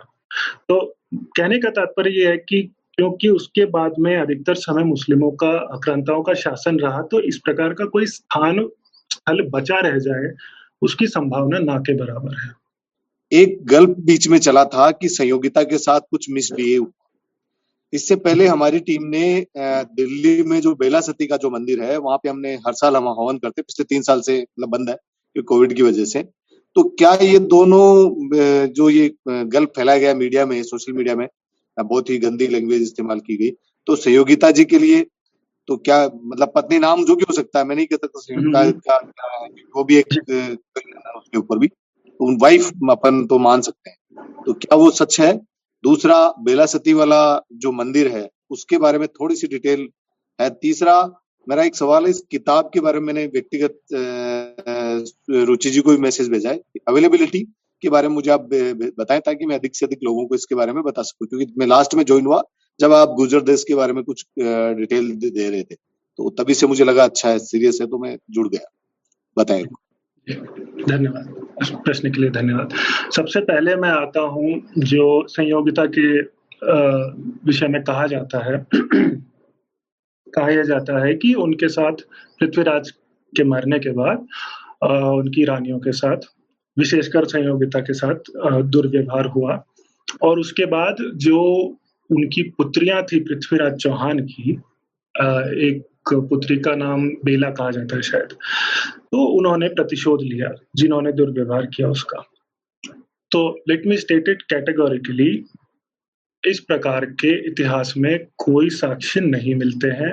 Even Prithviraj Raso does not mention anything like that और न केवल रासो में, अपितु आप समकालीन शिलालेखों से लेते हुए पूरा अगर आप ट्रेडिशन देखेंगे कि कभी किसी युद्ध में नुकसान हो जाए, कोई व्यक्ति मर जाए नॉट जस्ट सेइंग अबाउट एक जो साका होता था, वो तो सामूहिक रूप से होता था कि सभी योद्धा बाहर जाएँगे, लड़ कट के मर जाएँगे या उस उद्देश्य से कि या तो जीतेंगे या सब मर जाएँगे।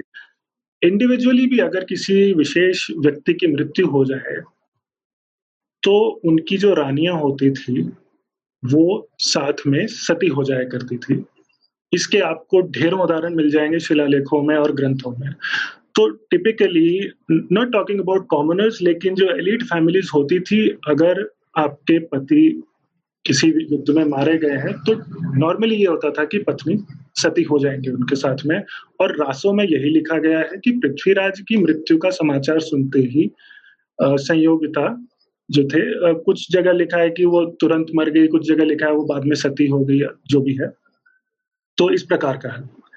जहाँ तक बेला सती प्रकरण है देखिए, पृथ्वीराज की आधिकारिक इतिहास या जितना एविडेंसेस देखेंगे, उनकी कोई बहन होने का या उनकी, बहन का तो चलिए फिर भी रासों में एक उल्लेख आता है कि मेवाड़ के शासक से बहन की शादी हुई।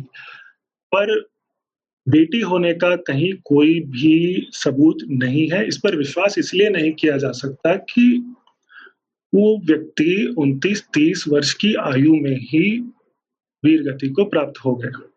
तो अब उनकी कितनी बेटियाँ होंगी, कितनी बड़ी होंगी, कि वो प्रतिशोध ले लेंगी, ये सब फिर मिथ्या बातें हैं। एक ही पुत्र थे, गोविंदराज नाम था, उन्होंने, उनका वर्णन आपको फारसी इतिहास में भी मिल जाता है कि बेटे को फिर गद्दी दे दी गई थी। लेकिन बेटियाँ होना, बहनें होना साक्ष्यों की कमी है तो इस पर विश्वास नहीं किया जा सकता। मेरा क्वेश्चन एक्चुअली आधा आपने आंसर किया था बट आधा रह गया। सो वो जो बुक थी जिन्होंने अफ़गानिस्तान गए थे सिर सिंह राणा ने लिखी थी वो बुक जेल डायरी तो वो मैंने पढ़ी थी। तो उस बुक में उन्होंने मेंशन किया कि जब वो गजनी जाते हैं तो वहाँ मोहम्मद गोरी की जो कब्र है उसके बाहर उन्हें एक कब्र मिली थी। जिसपे लोग आज भी जूते मारते हैं। तो उसको उन्होंने रात में खोदा था बट उन्हें कोई हड्डी नहीं मिली वहाँ पे बट एक मेटेलिक चीज़ उनको मिली थी उसमें। उसको लेके वो आए इंडिया में और कुछ मिट्टी लेके आए थे। अब क्वेश्चन ये था कि वहाँ पे जो कब्र है ऑलरेडी वो नोन है। वो एक काफिर की है और ऐसे है मतलब related to the Prithviraj Chauhan.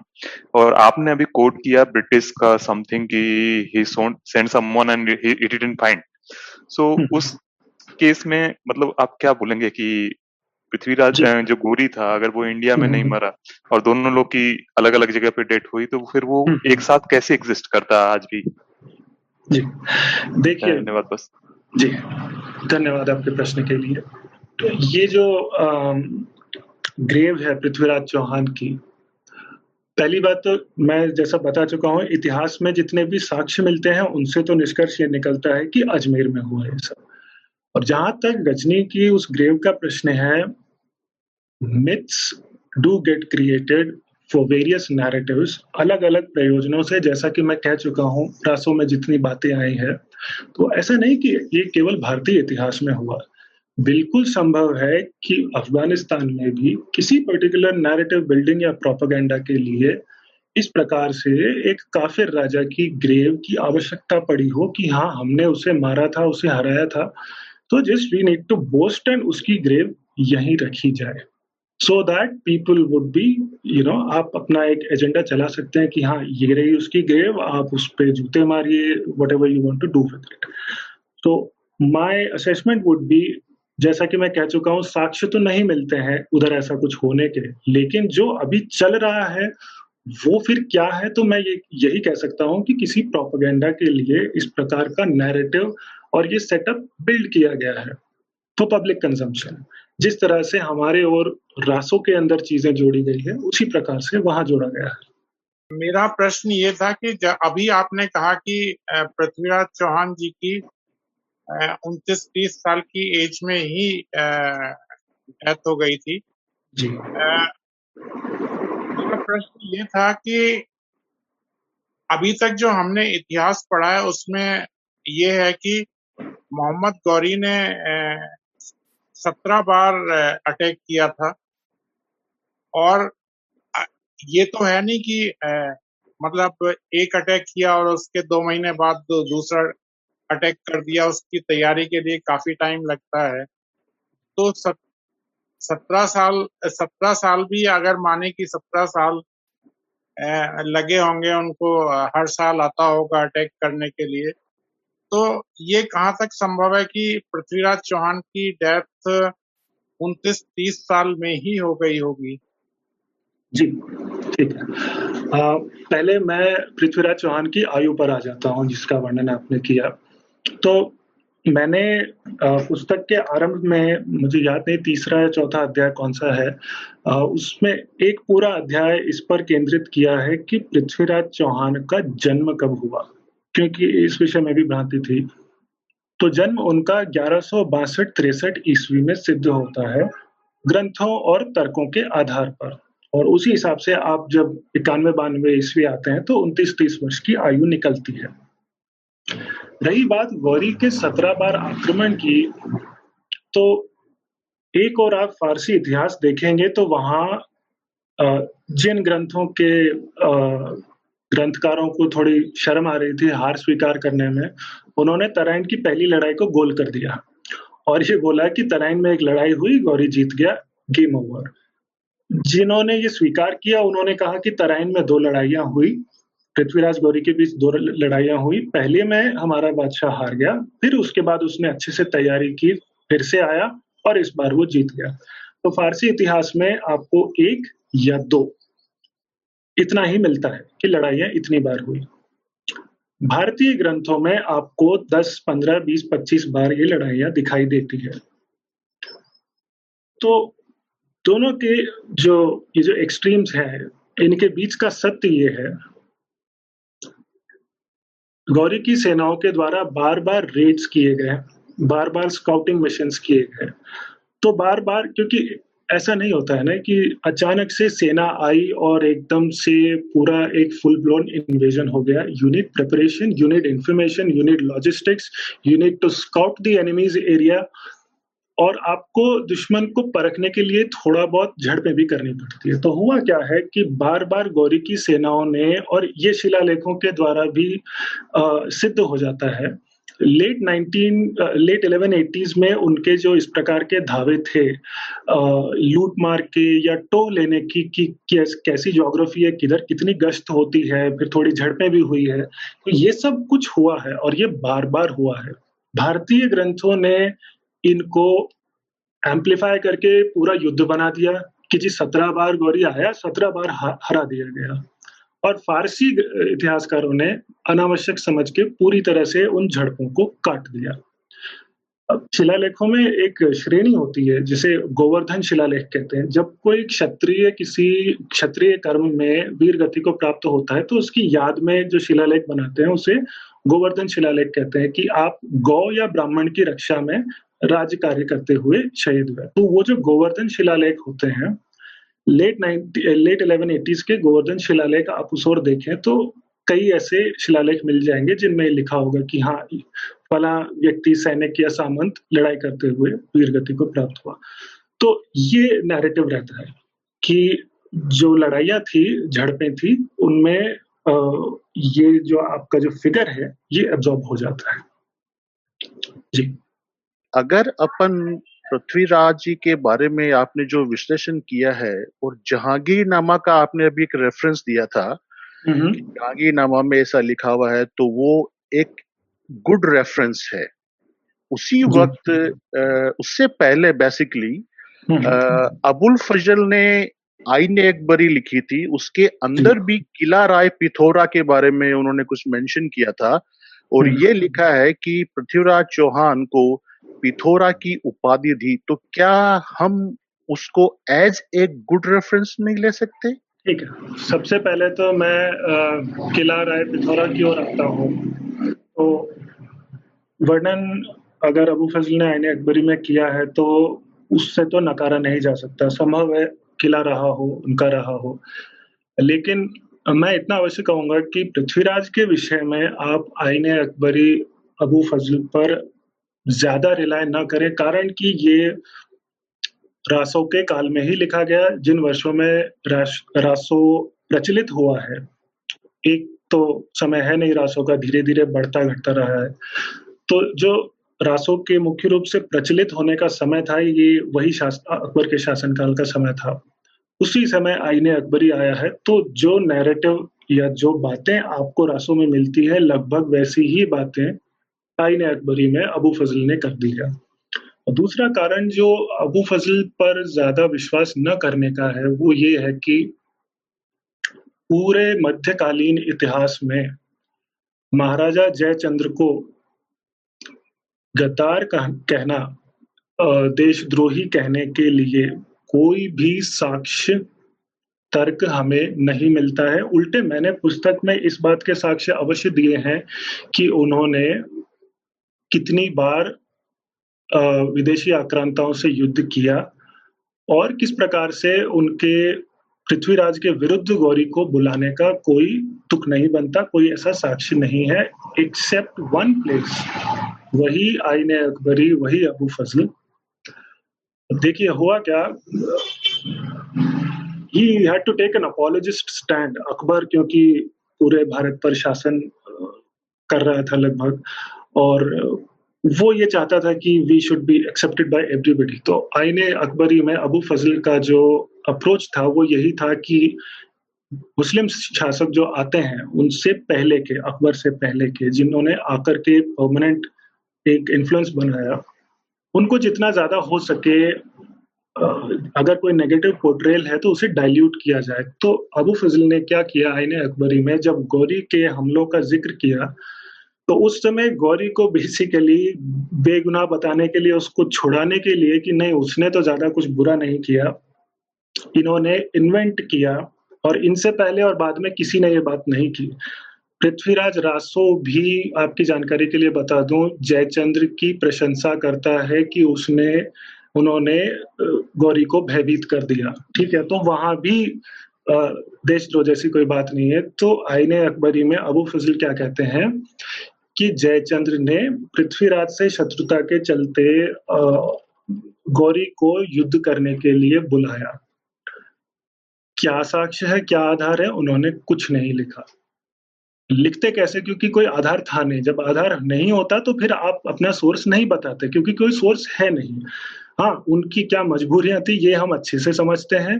He wanted to absolve Ghori of crime of coming in to India committing the excesses and taking over तो कि नहीं, हम नहीं आए थे, आपके इधर के लोगों ने बुलाया था। इस तरह से उन्होंने जयचंद्र को बिना साक्ष्य के अबू फजल जी ने गद्दार कह दिया। वो दिन है और आज का दिन है। अच्छी बात है, आजकल सोशल मीडिया में धीरे धीरे उस मिथक को चैलेंज किया जा रहा है, पर उसके अतिरिक्त कहीं भी इसका कोई साक्ष्य नहीं मिलता। तो इसलिए मैं यही कहूँगा कि अबू फजल जी को आप अकबर के लिए पढ़ें पृथ्वीराज के लिए ना पढ़ें। और शिव जी ने अपना चैट बॉक्स में प्रश्न लिखा है तो वो मैं पढ़ देती हूँ उनके लिए। उनके हिसाब से पृथ्वीराज चौहान और गौरी इन दोनों के कुछ जॉइंट कॉइन्स के प्रमाण मिलते हैं जिसमें एक तरफ़ पृथ्वीराज चौहान है और एक तरफ़ गौरी की तस्वीर है। हम्म, और। गौरी के कुछ सिक्कों में लक्ष्मी जी का चित्रण भी है। तो इसके पीछे क्या रहस्य है? जी। हाँ मैंने उसका उल्लेख भी पुस्तक में किया है। हुआ क्या है गौरी की एक नीति थी जैसा कि मैं पहले इसमें उल्लेख कर चुका हूँ कि वो सामंत के रूप में शासक चाहता था और उसका उसकी रुचि ये नहीं थी कि ज़्यादा गहरे वो भारत में उतरे। उसे केवल क्षेत्र अपने अधीन चाहिए थे बाकी वो ज़्यादा गहरे नहीं उतरना चाहता था। तो जनता में ज़्यादा विद्रोह ना हो ज़्यादा कोई समस्या ना हो, इसलिए नैरेटिव को कंट्रोल करने के लिए to calm the public down एक मिक्स्ड इमेज देने की कोशिश की गई कि देखिए the ruler immediately above you is yours only but his boss is myself और इस जॉइंट इस मिक्स पिक्चर को दिखाने के लिए ऐसे सिक्के निकाले गए, क्योंकि ये जो सिक्के जिनकी आप बात कर रहे हैं there is no standardisation in them कुछ सिक्के ऐसे हैं जिनमें एक तरफ़ कुछ है, दूसरी तरफ़ कुछ है और फिर दूसरा सिक्का है, उसमें एक तरफ़ श्री श्री श्री सामंत असवारी लिखा है, किसी में लक्ष्मी जी है। तो हुआ क्या है कि ये किसी स्टैंडर्ड जो मुद्रणशाला जो टकसाल होती है कॉइन्स की जो मिंट होती है, ये उससे नहीं निकले। It was a private enterprise of Ghori obviously तो उसने क्या किया? इस तरह का मैसेज देने के लिए ये मिक्स्ड कॉइन्स निकाले कि एक तरफ़ तो मैं रहूँगा, दूसरी तरफ़ पृथ्वीराज रहेगा। और इस तरह के कॉइन्स निकाल करके आप एक मिक्स्ड इमेज दें और ये कहें कि हाँ ठीक है, ये आपका लोकल रूलर रहेगा, लेकिन मैं उसका बॉस हूँ। अब ये साबित करने के लिए इसकी पुष्टि और किस तरह से होती है? जब गौरी आगे बढ़ के गढ़वालों के राज्य में जाता है और जयचंद्र को हराया जाता है तो उसके ठीक बाद फिर वह वापस वही होता है, वही मिक्स्ड कॉइनेज निकलती है। एक तरफ़ गौरी आता है दूसरी तरफ़ any kind of Hindu motive और any such representation would be that तो ये एक पॉलिसी के तहत उन्होंने किया है। और जहाँ तक मेरा अनुमान है, या तो ये पृथ्वीराज के अंतिम दिनों में जब वो मनाने की कोशिश कर रहा था तब हुआ है, या उन्हें मारने के ठीक बाद में जब उनका पुत्र आया है तो उसके उत्तराधिकार को थोड़ा सा ऑथेंटिकेशन देने के लिए ये सिक्के निकाले गए हों, ये भी संभव है।